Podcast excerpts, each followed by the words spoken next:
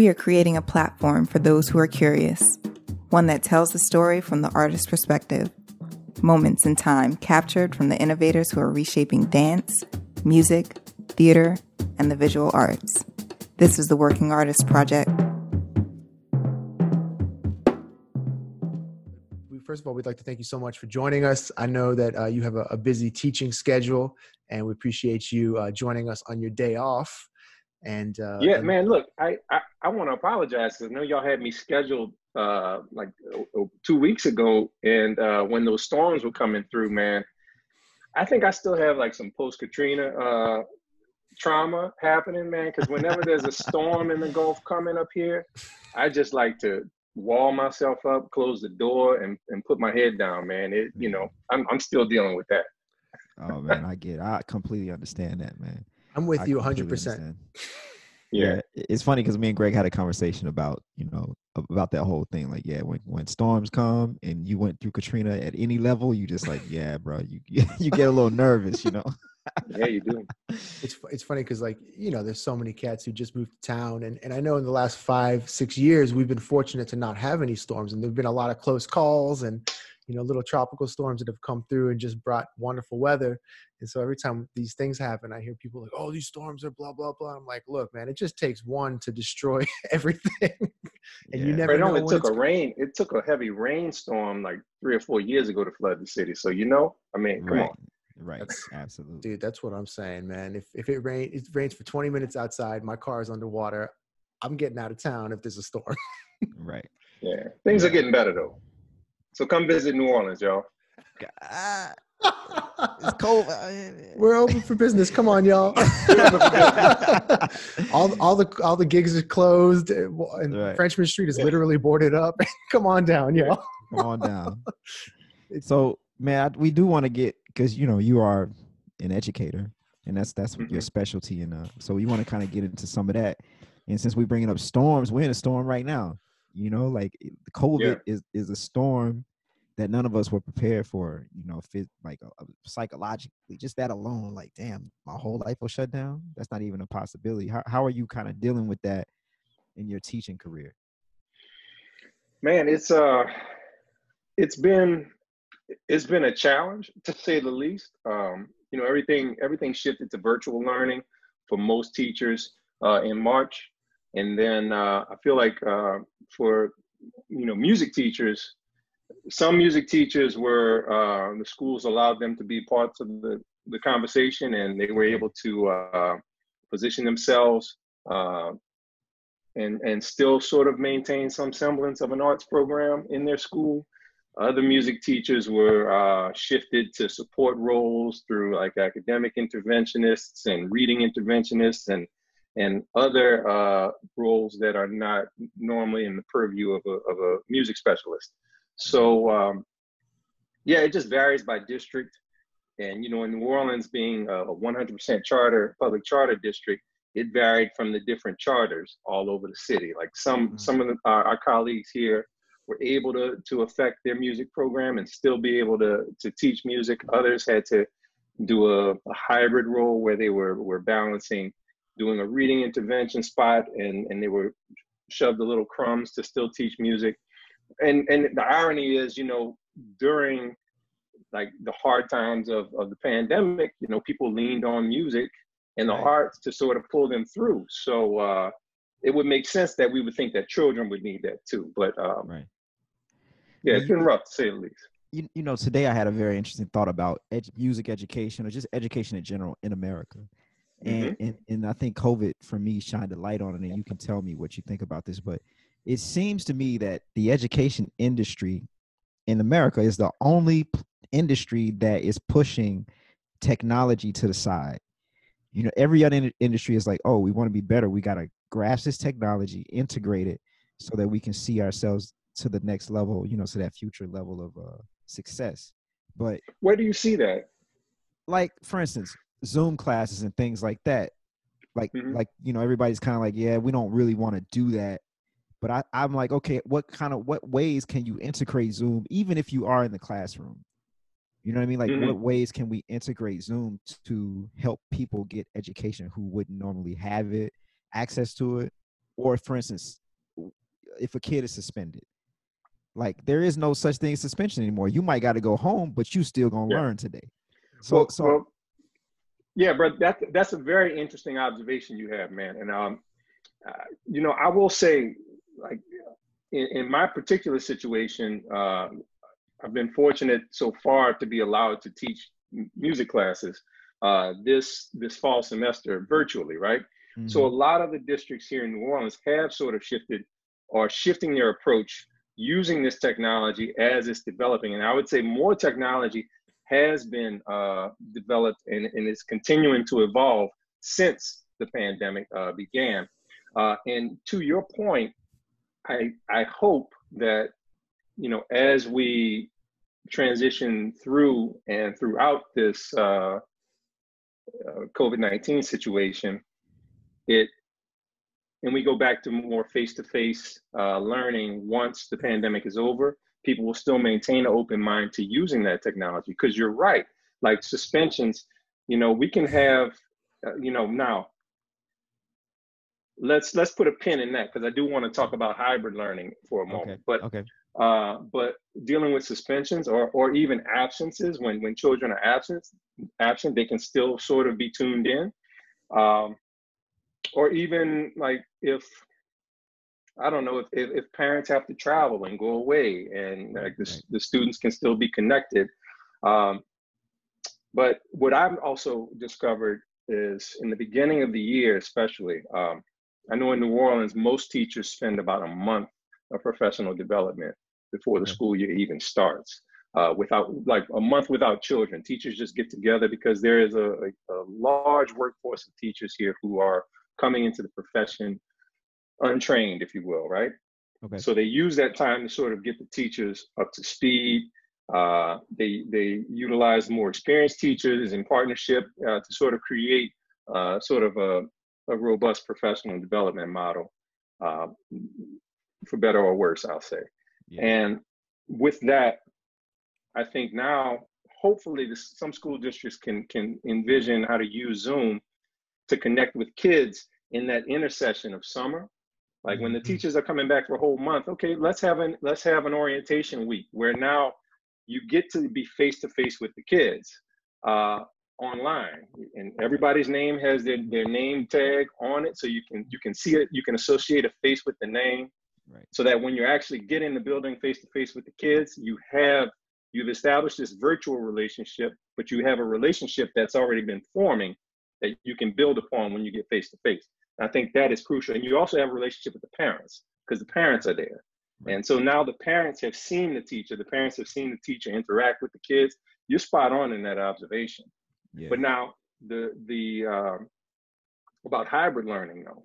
Okay. Like let's say for example the child um, for whatever reason is suspended. Uh, well, first of all, let's let's hope that that you know the conversation around suspensions and expulsions can sort of pivot to like and, and, really get to the why why is all that happening like why is it why are children being criminalized in school mm-hmm. right mm-hmm. but um so if a child is suspended and there is this robust technology a technological system set up for them. Um who's going to run it though? Because there's ideas being thrown out now about teachers actually being able to teach the class face to face and also synchronously having a virtual lesson happening. You can't do that. Like that's not that's not a legit uh, solution in my opinion because it's like how do you manage how do you manage a classroom of people uh, and manage a virtual room and be good at both at the same time that's not those are almost two separate jobs yeah exactly it's two separate jobs so so it would it would make sense then if you have personnel that can facilitate an on, online uh, platform e- either a paraprofessional or or an actual teacher that can facilitate the online stuff to deal with the absenteeism that's happening in the school. Mm-hmm. Uh, rather than rolling that on to a, a, teacher who already has to manage a classroom of students. I think that is a more agreeable solution. Um, you, we, we see colleges now, I know up in New York, because I have a cousin who's uh, teaching at uh, Iona College. Okay. And he's having, he's teaching his classes and he's using this thing called an owl. Uh, mm-hmm. Are y'all familiar with that? Mm-mm. What is the owl? Darren? Yeah, I've heard of it. Go ahead. Yeah, yeah, he's using this owl thing where where you know it it it, it zooms into specific students in the class who, who may be speaking and, and then it, the, the camera actually tracks speakers in the room and people who are virtual can tune in synchronously and connect to the class in that way. Um, that might be advantageous for uh, collegiate scholars, but I don't understand. I, I don't see it being super beneficial in a K eight setting, and maybe not even in a, a, a, K twelve setting, a high school setting either. You know. Real, real, quick, what what grades? So everyone watching, what grades do you you specialize in these days? Uh, these days, I mean, I, I, I teach K eight. You know, I okay. specifically K four, and I have a seventh and eighth grade um, band, like a an advanced band that I the, the middle school band that I share the the duties with my colleague Kelvin Harrison.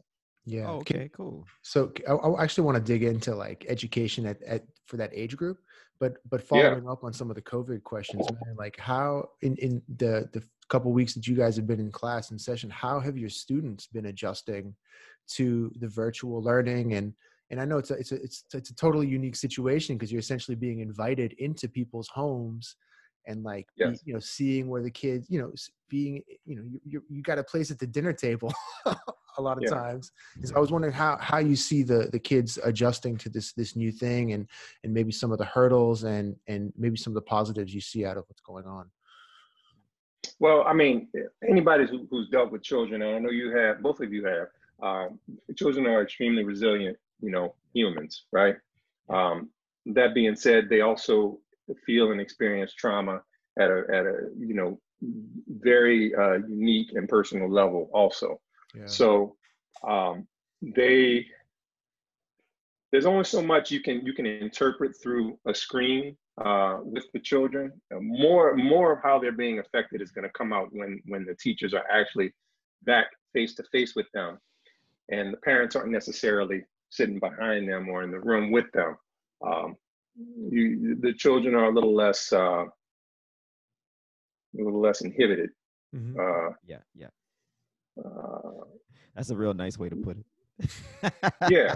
Well, I'm, I'm just you know the, the, the realness is going to come out when once we get face to face in the absence of their parents. Now, now how are they affected? Like I, one positive I see is like children. You know, children are themselves. You know, they they're they're coming to class online uh, if they want to slouch and, and lean over, some schools are making them still look like this when they're when they're learning. Um, I don't put too much stress on that when I'm when I'm teaching, but um, like children are comfortable. Like some some of them are eating, you know, eating their breakfast while they're on, and and you know I love that aspect of it. Um, a lot of there because you know if I'm working in a K four uh, setting, the parents are with them because you know the children are young. So you you do get to see the parents. You do your parent the parents get to see you, which is really great. Um, and uh, but like I said, to answer your question, Ajit, man, like we're gonna really begin to see like how affected the children have been, have been, like when we get in face to face with them.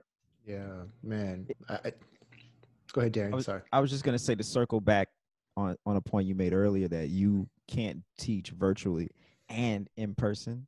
I would imagine that the perfect system that school system, districts would hire a whole new set of ind- individuals who are good at that, who specialize at teaching long distance. You know what mm-hmm. I mean? And and it it seems to be advantageous to the different schools to set those programs up because maybe because schools are competitive and it's like, oh, I want to go to this school because I have an opportunity, I have options. You know, like maybe, yeah. maybe maybe I'm the person that my, my family travels half the year. And so now you can say, you don't have to be at school every day. You just need to be at school 10 days out of the year to take this test or that test or whatever. And the rest you can do online if you show capability to do that. But we also have a whole staff of individuals that deal with that. You know what yeah. I mean? Yeah. Yeah. I mean, the, well, just to clarify, like teachers, there are teachers who, who will, who are capable of managing both. I'm just saying it can't be done at 100%. Like you just can't, the, the needs of a face to face student are very different from the needs of a virtual student. Yeah. And being face to face, like there's so many fires that you have to put out in a classroom, even if you're the best classroom manager uh, that the world has ever seen. There's so many fires that have to be put out in any given moment inside of a classroom, especially a public school classroom where you're dealing with 27 to 32 kids in a single setting. Uh, even a music classroom, it, it, it's just like managing that and then managing an online classroom where the chat thread is is, is being lit up because children have oh. questions. People are hitting the raise hand button because they need to go use the bathroom. And the policy is you got to ask for permission online before you get up to use the bathroom in your own house. Is that really the like policy? Those, those, well, some schools have that policy. I'm not going to speak specifically about the yeah, policy. Yeah. I have to. totally, totally. Yeah, that is a policy. That is a mm-hmm. thing. Wow. And so, okay.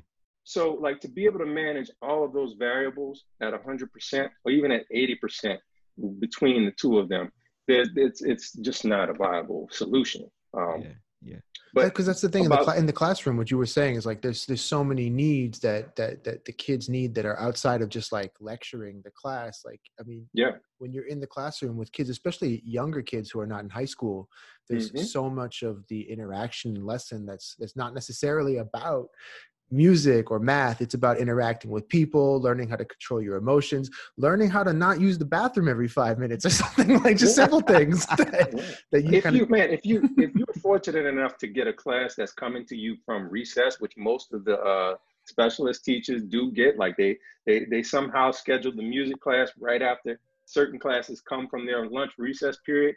You got children that are coming with scrapes that they that you know imagine a kindergartner coming to you from recess what do they want? What's the first thing they want? They want a band-aid. and you might have you might have six of them that want a band-aid. So like what you gotta tell them, wait, hold on. I gotta I gotta admit these these other kindergartners to my Zoom room. Right. So yeah, come on.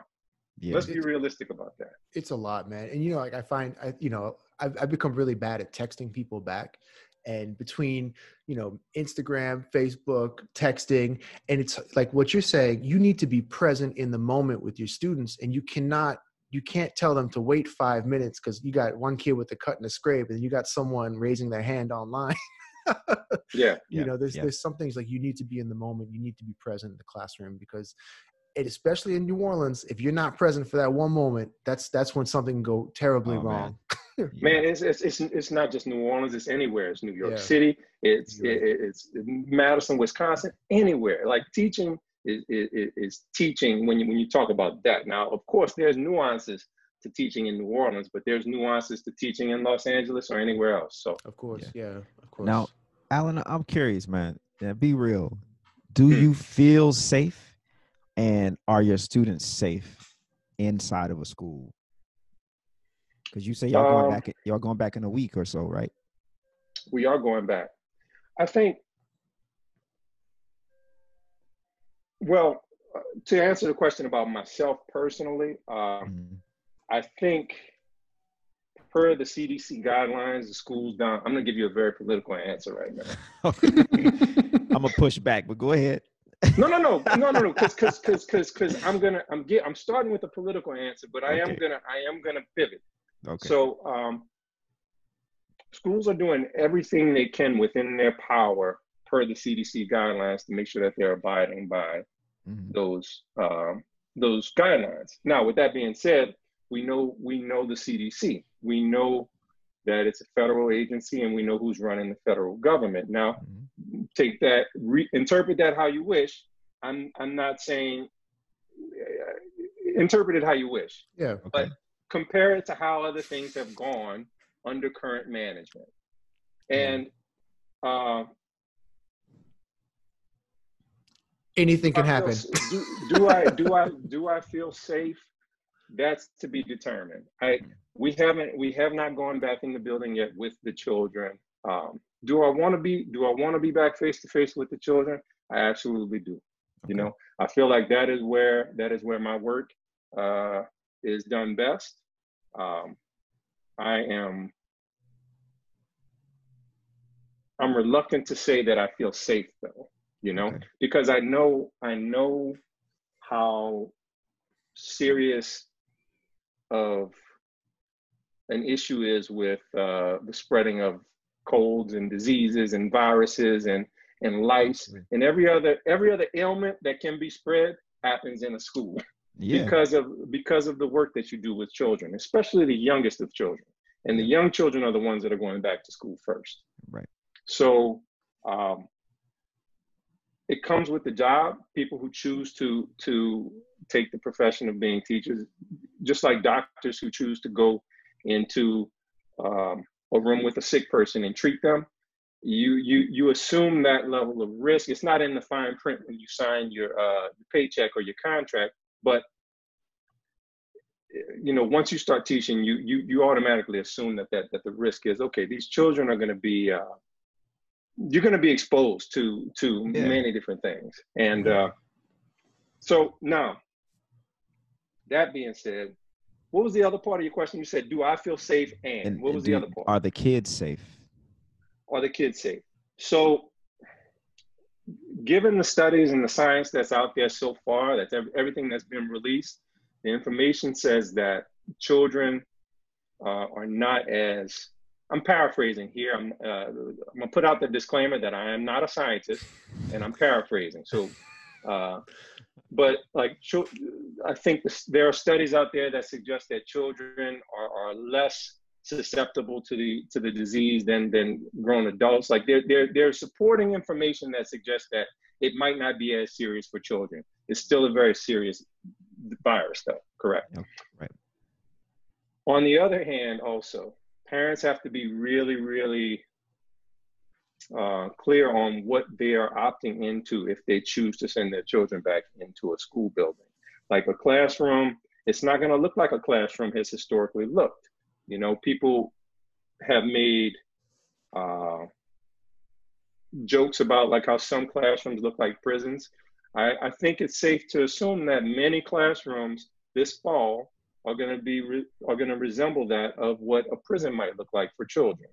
Oh, they're not going to be able to. They're not going to be able to transition freely from space to space. They're Hmm. sort of going to be isolated into their classrooms. And I'm not just speaking for my school district. I'm just speaking generally. I'm, I'm Yeah. painting very broad brushes Okay. they you know they, they there aren't going to be many, many sharing of common spaces because they're trying to limit the exposure right so what does Mhm. that mean some schools are doing staggered starts. Some some kids are going to arrive at a certain time others are going to arrive at a certain time. There's going to be very specific seating on the school buses that transition the students to school.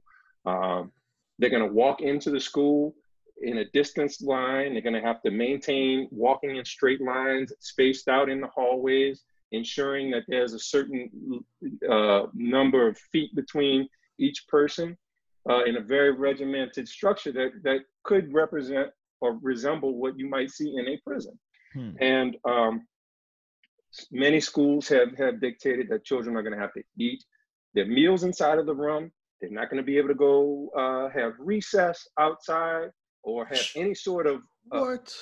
or have any sort of activity that looks like recess because of the contact that happens. Um, again, I'm painting with a broad brush. Right. Every school district's mileage may vary. I'm just this is just what has been out there, what has been presented. So, is it safe for children? Parents have to really weigh the environment that they're allowing their children to go back into while also weighing like some parents can't afford to not send their children back they Yeah. have to work Right. they No, have to they have to you know make money and they like their work does not provide them the flexibility to work from home so Yeah. You know Yeah, this this whole thing is crazy because of those reasons you just said. Like a lot of people are like, I gotta, I'm a pizza delivery guy, or I'm a doctor, or or it's anything in between, and so I I have to go to work, or I work for the garbage disposal, com- you know, grocery Yeah. grocery store grocery workers, stores, same you know, Mhm. and it's kind of like eh, I don't know, man. Uh, I think all of us went to public school, and so in public school there is no place for social distancing because they overcrowd the schools, and No. so I'm just trying to figure out how do you do that in a place with that many people, and one teacher has 30 kids. You can't social distance. It, it's just not. I I mean, I'm no physicist, but it, it's just, it's just not When- possible. When have kids Well, ever one broken the line rules? I mean, come on, let's be real. Yeah, man, kids, come kids on. love lines. Yeah. well most most places are are now i think the uh the phase two um structure is set up to where it's a minimum class, a maximum class size of 25, including the teacher. So thankfully, we're not going to be seeing classes of 30 kids under okay. phase two. And I don't know if the phases are the same amongst different states, but in, in Louisiana, for example, phase two dictates that no class size is over 25. So what happens you know? to the other, other five to 10 kids that were in that classroom?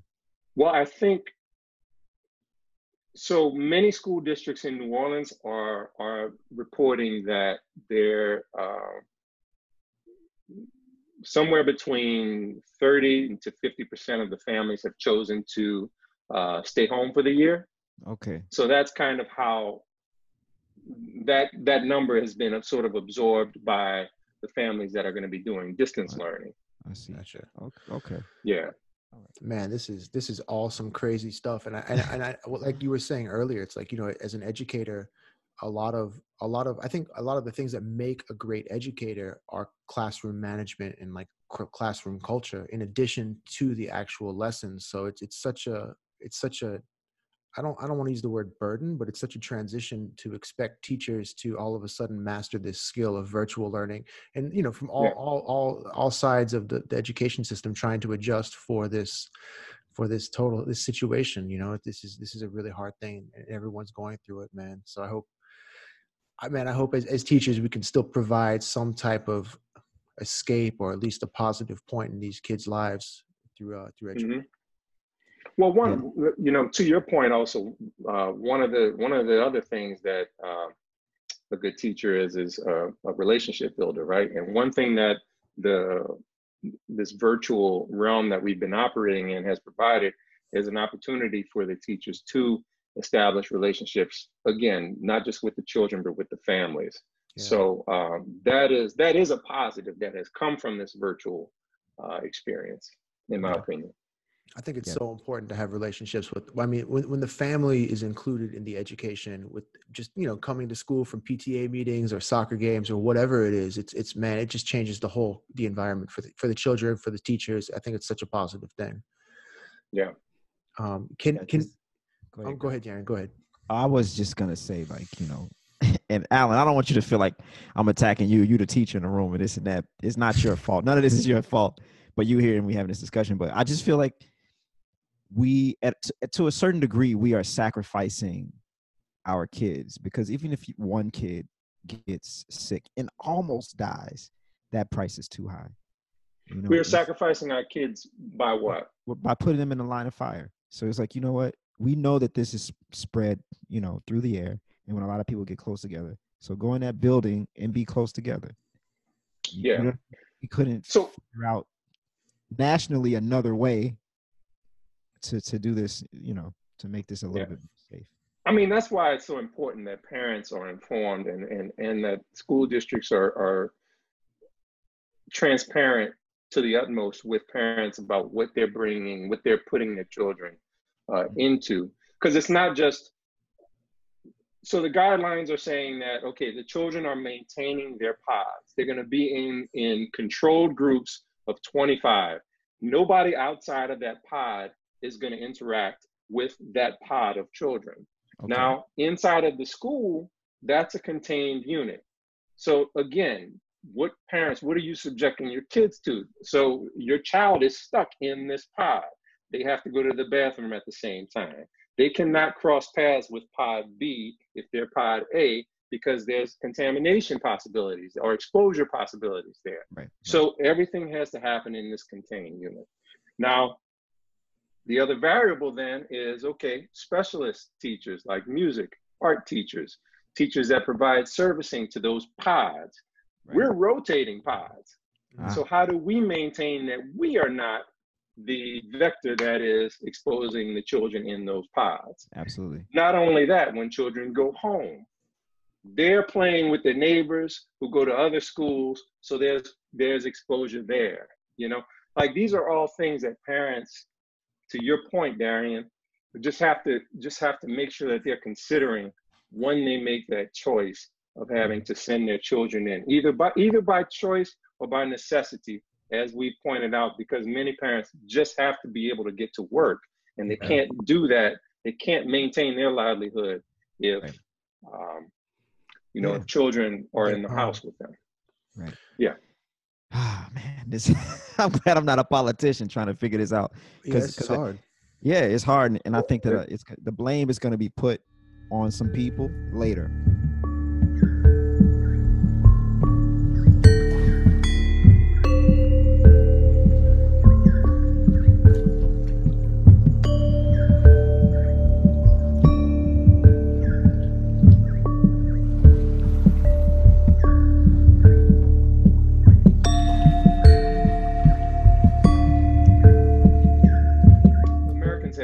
Short memories, man. Yeah. Like- You know, like we like they're, they're not going to be like people. People were singing the praise of teachers in in March and April, and come August, teachers are now the, the the public enemy number one because they don't want to get back in the classroom with children because they're worried about safety and everything. yeah. and you know they're just being selfish so like people have very short memories when it comes like even you know using the police as an example like uh you know after 9-11 you know police were, were were held in such high regard two years later they try to get a raise and they can't get a raise now i'm not saying that as a proponent of policing but i'm just saying like like the common citizen has such a short memory when it comes to social issues Yeah, it's it's all about the emotions, man. I mean, I think I guess I guess what politics really not to get into a conversation about politics, but it's about taking advantage of the emotions of the moment to, you know, to to to fulfill an agenda. Um Yep. I just want to say, man, Roderick Paulin chimed in on Facebook and he I just wanted to throw in his two cents. He said social distancing will not work, and that's being transparent. And I, I agree with Roderick on that. yeah, no, I, man, I, I, I totally agree, bro. Listen, listen, I agree with Roger. Like, if you, if you think about it this way, like the the the common, like most of the schools, I'm going to use just New Orleans as as an example. Okay. Uh, I don't, I don't, you know, New York is so different. Uh, most of the schools in New Orleans post Katrina have have been have been rebuilt. We have these these we have a lot of really beautiful brand new buildings uh, and they were built off of many of the same architectural plans, like the same. They used a template. It was like two or three different blueprints that they sold around, and they built all these all of these different schools based off of those blueprints. So there is a common square footage amongst many of the classrooms. If you think 24 kids or 23 kids can safely social distance in that square footage that is in that common classroom, the math doesn't work out. So no, that's why though they're saying if you're in that pod of kids, you don't have to social distance. Right. Like there is no mandate for the pod of children to social distance. gotcha. There's yeah. just a mandate for different pods to be socially distant. Right. Now, again, that, that that does not that does not clarify what happens when those kids get home, though. and so parents just have to be able to understand that okay, if you are making the choice, or if you have to choose to send your kids in to the school, just know what just just make sure you know what you're sending your kids into. And, know and the experience that you're going to expose the kids to. And teachers are going to do their very best to make it a, a, a rich wonderful experience for the children but Yeah. you're, you're, the children are going to be in a room And, and just because the kids get sick hours? doesn't mean they got it at school either. You know, there's still like there's still another 16 hours of the day where they're they're at home and, and doing whatever they do. Um, exactly I, I I I would love to transition the the, the conversation more into a, a general kind of talking about. You, you were mentioning post Katrina New Orleans and maybe more talk about education outside of the COVID context because I'm, I'm not speaking for Darian here, but man, I've had this conversation so many times over the last five months that sometimes it's like, I think it's important to know when to cut it off because it's like we just start talking about the same stuff over and Yeah. over. yeah but uh, Yeah. but but but you were, you know, Allen you, is for those of you who don't know um, Allen and his work. You know, Allen is a wonderful saxophone player. Um, you know, Darian and I both met him through the Uptown Jazz Orchestra, but but Allen Allen has really found his um, man who found his stride or, or found you know really impacted the community in such a positive way through his education and you know I, I, look forward so much to interacting with Allen's former students, uh, whether it be like through our, our, our camp here at um, Second Line or at the Louis Armstrong Jazz Camp. And now that I'm over at NOCCA, I, I have a couple of, of your former students. And Allen, I have to say, man, they're, they're some of the most prepared and they have such an amazing mindset and uh, an attitude towards music and towards learning. And, you know, I, I just every time I see you, I, I got to let you know that, that, you're doing such a wonderful job with these kids.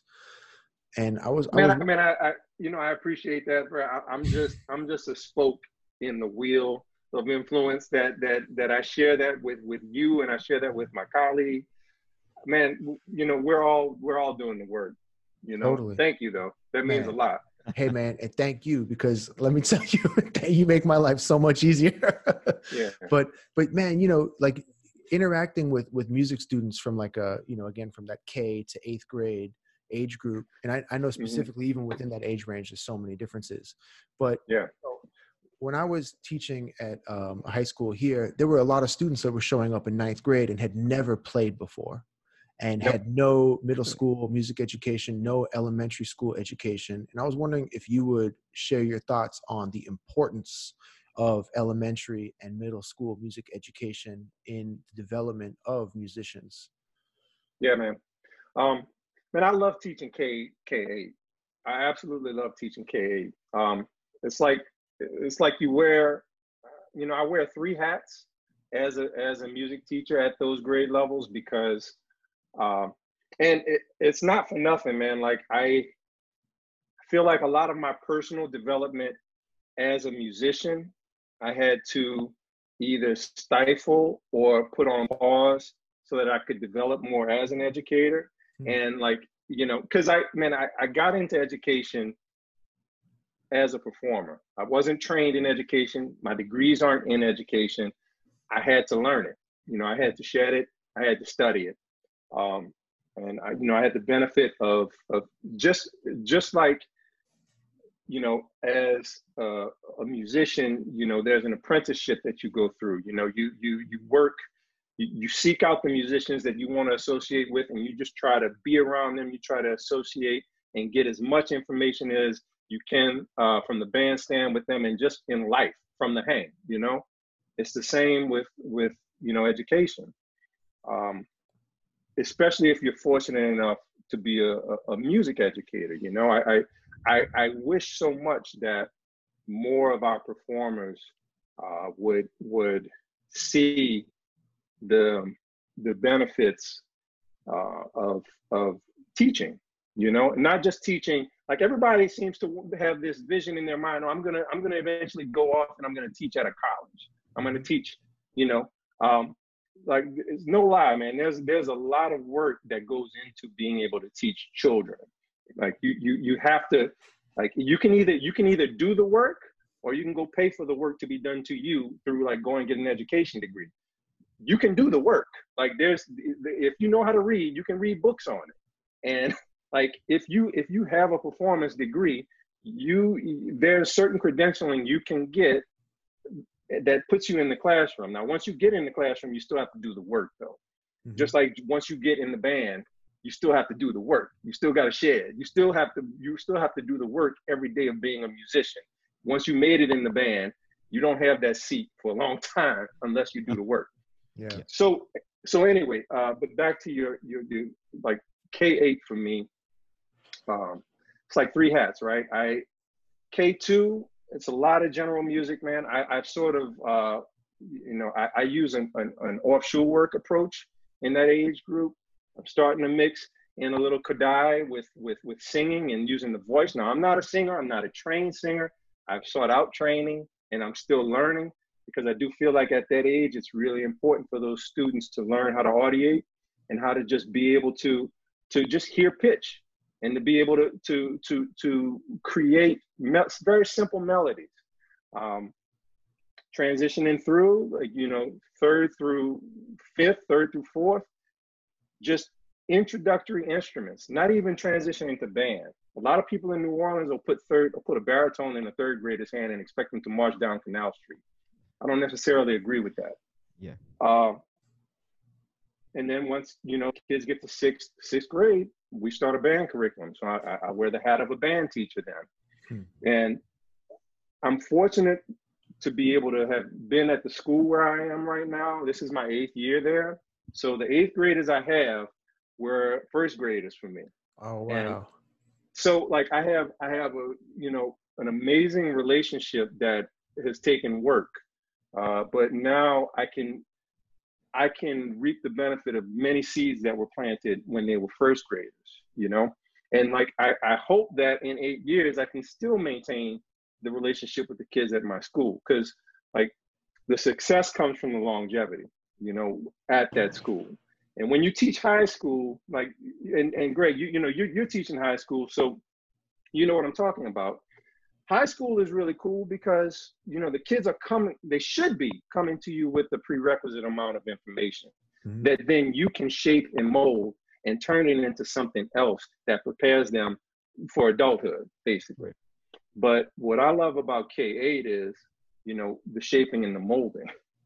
Now, what I hate about K8 is usually right around the time in April when they get to eighth grade and they finally starting to swing and they really are like looking like sounding like they're getting to something. I cut them loose and I send them to y'all. You know, oh, I, I wish I wish there was an environment where I could hold on to them just a little bit longer so I can start having a lot more fun with them. We still have a lot of fun though, but um, but I, I really value the long-term trajectory and the long-term relationships that that teaching K8 brings, even though it's it's a ton of work. It's really hard. Yeah. You know, it's from even from a playing perspective, what you were just saying about like, you know, in eighth grade, you turn them loose and that's when they're really swinging. You know, it's, it's, I think. Not really. Wait, hold on, hold on. Not really swinging, but I mean, they, they, they at least know, yeah. okay, I need to listen to this to get to this. So go ahead. But I, I think what, what what's killing about that is that tying it back in also to to you know all of us as, as players have these grand aspirations of teaching at this like you know prestigious college um, you know program and things like that but yo if we're, we we don't have elementary and middle school education we don't have high school education we don't have college education we don't have musicians and yep. again even bringing that back to the cats cutting them loose at eighth grade and by you know as a high school teacher if if a cat doesn't even know like why he's doing what he's doing or what he's shooting for which which i guess i think is like kind of what you were trying to say with in terms of them swinging it's too late in ninth grade almost you know 10th grade yeah. 11th grade it's it's really really hard to to put a clarinet or a saxophone in, in a ninth grader's hands who's never played music and even be able to communicate to them what what they're trying to do. yeah, and man, you you know you so you're at NOCCA, uh, you know, the New Orleans Center for Creative Arts. You're you're you're seeing the students who have left us, uh, who kind of have an idea about what it is to to make it to the league, if you will. You know, they kind of have an idea about okay, well, I, I'm intrigued about this being a musician thing, but honestly, man, like I'm I'm just as interested in teaching the kids who are not necessarily interested in, in going to the league, but interested in just being being good patrons of the arts. Like totally. I want I want them to be able to listen to good music. I want them to be able to hear good music because those are the people that's going to be coming to our gigs. Yeah. You know, and like if if we don't create good listeners, like we can create I can create five great musicians and they're going to be playing for each other. But you know, if I create 20 good listeners, 20 people at a jazz gig is a decent sized crowd, if you will. It's not bad. Unfortunately. you know no, no, I'm just I'm just saying, and it's not even just about jazz. I mean, but but yeah. you know, if we create people who actually can listen critically to, to good music, and that starts young, you know, that that is a mission accomplished, you know. And then the ones who the ones who actually make it up to the creative arts high schools and if they choose to then go pursue careers in, in music, you know, that's bonus. That's icing on the cake, you know. Um, yeah, but also, man, credit to their families too, man, because their families are pushing them in that direction. Because there's a lot of families who are deliberately pushing children away from that direction. Yeah, so absolutely. Listen, I, I have a question, man, and and and it's it's kind of unique to a few places in America, and New Orleans is one of them where the culture of that city is important and and somehow and, and and also the music is important to the culture of the city. So how do you teach that you know like how are you teaching that in the classroom? Like how are you teaching the history and the culture of the music to the kids so that they understand it it's coming from them? Yeah that's man that's an interesting uh, question. Um, so in my opinion like in new orleans specifically the music is coming from three different sources right uh, or it can come from three different sources it can come from the community it can come from the church or it can come from the school, right? Two of those three need to be working in order for something really musical to be happening, in my opinion. Hmm, you know, okay. Okay. if you're just getting it from one, you're missing some things, Absolutely. right? Uh, and so, and I would say on the even on the the the, the lower rung, like what's been happening, what's what's been happening in the schools, uh, like many of the schools in New Orleans have sort of shifted to like a very myopic approach to music education, mm-hmm. Um, doing just one one type of music education. Uh, Are you talking about so, marching band? Well, uh, no, well, no, man. I, I don't I don't want to just say it's marching band, right? Because mm-hmm. like there's marching band, there's, there's there's a lot of music can be taught through marching band, right? but but I'm speaking more so about what has been accepted as as the culture in New Orleans. Yeah. Uh, which which which we can name it as marching band, but I think it's something even more uh, specific than that, right? Um, I think it, it, speaks to sort of a decline that had that had happened over the last 25 years in music education in the city from various reasons, like a, uh, like a, a funding of the schools that started in the 90s or even in the late 80s. And you had you had there were so many uh, amazing music educators that uh, right around the same time that programs were being defunded, uh, they were they were approaching retirement. You know, and it was happening also at the same time where you know so many schools were producing music educators like LSU and all these other but it was also at a time where you know music educators didn't necessarily or trained music educators didn't necessarily want to come and work in the city because of all the stigmas that orleans parish schools had mm-hmm. and so who was left available to work in the city it was people who were part of this marching band culture that you're speaking of hmm. now I, I can't knock them though. I don't want to knock them because they, they those educators stepped up when other people didn't. But what what then needed to happen though, there needed to be some sort of system that was able to take what they were coming to the plate with and develop it and build it so that children are not just playing one particular style. It's also like not even like let's pull it away from marching band like there's choir, there's theater, there's drama, there's uh, sorry, musical theater, there's drama, there's there's so many different aspects of music that band just just scratches the surface of that isn't happening in New Orleans. New Orleans is very band heavy, hmm. but um, you know, unless unless your your your musical experience is coming from the church, you're not really getting a choral experience in the city right now. If you're going to mo- like there there may be four or five schools, high schools that I'm thinking of that may have a choral uh, program. And once you get to the middle, it's less, and elementary choral is pretty much non-existent. So, um, New Orleans is a very band-heavy city, and that's when we start talking about culture. For the last 25 years, people who were educated throughout the city sort of have adopted this idea that band is music. And band is a huge part of the culture. Band is is you know especially when we start talking about the brass band traditions and like all of these traditions that that kind of reformed around marching band you know? Now i don't again i don't want to make it an attack on marching bands because i think marching bands have an important contribution but when we start talking about like the, the the the elements of musicianship that need to be addressed if we're trying to create you know musicians, blending, balance, intonation, uh, reading. Absolutely. You know, like again, why why do we have some schools putting baritones in the hands of third graders? Hmm. Like yeah. the children, they, they can't they can't hold the instrument correctly. Right. Like and like they're trying to deal with instrument carriage, and you want them to walk down the street swinging a horn like this? Come yeah. on, man. I, I, like, I let's was, be real. You know, I, am on the same page with you too, and I, I, certainly hope I don't come across as like hating on on band culture or anything like that. You know, because it's it's such a beautiful thing, and, and, and you know, to also to see how much it means to a lot of the kids here. It's if they didn't have band, they wouldn't they wouldn't want to be playing an instrument. So I think it's it's an important thing to you know to keep as part of what it means to be from New Orleans.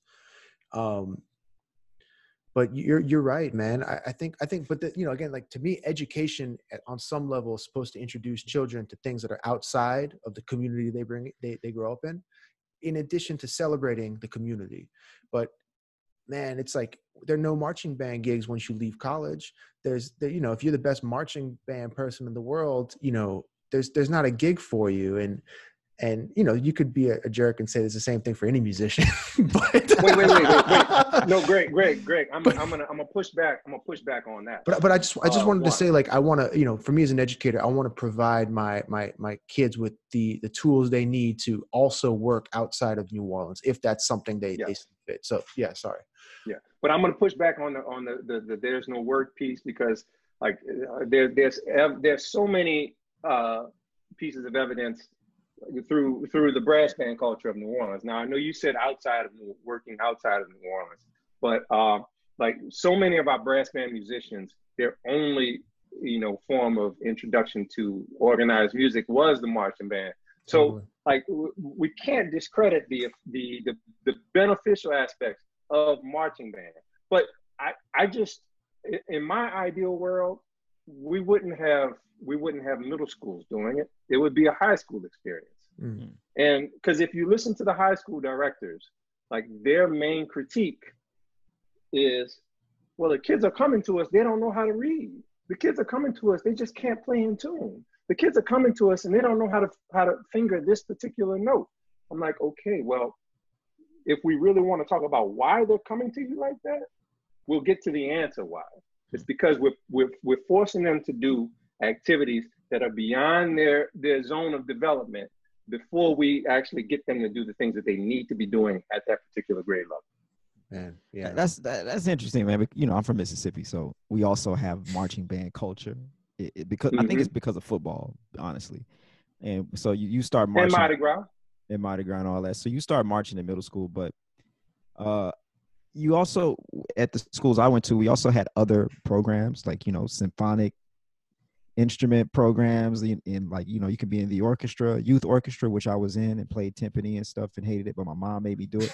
But, like, but you get some fundamental knowledge in there to go along with uh, funny enough i never marched in marching band until college.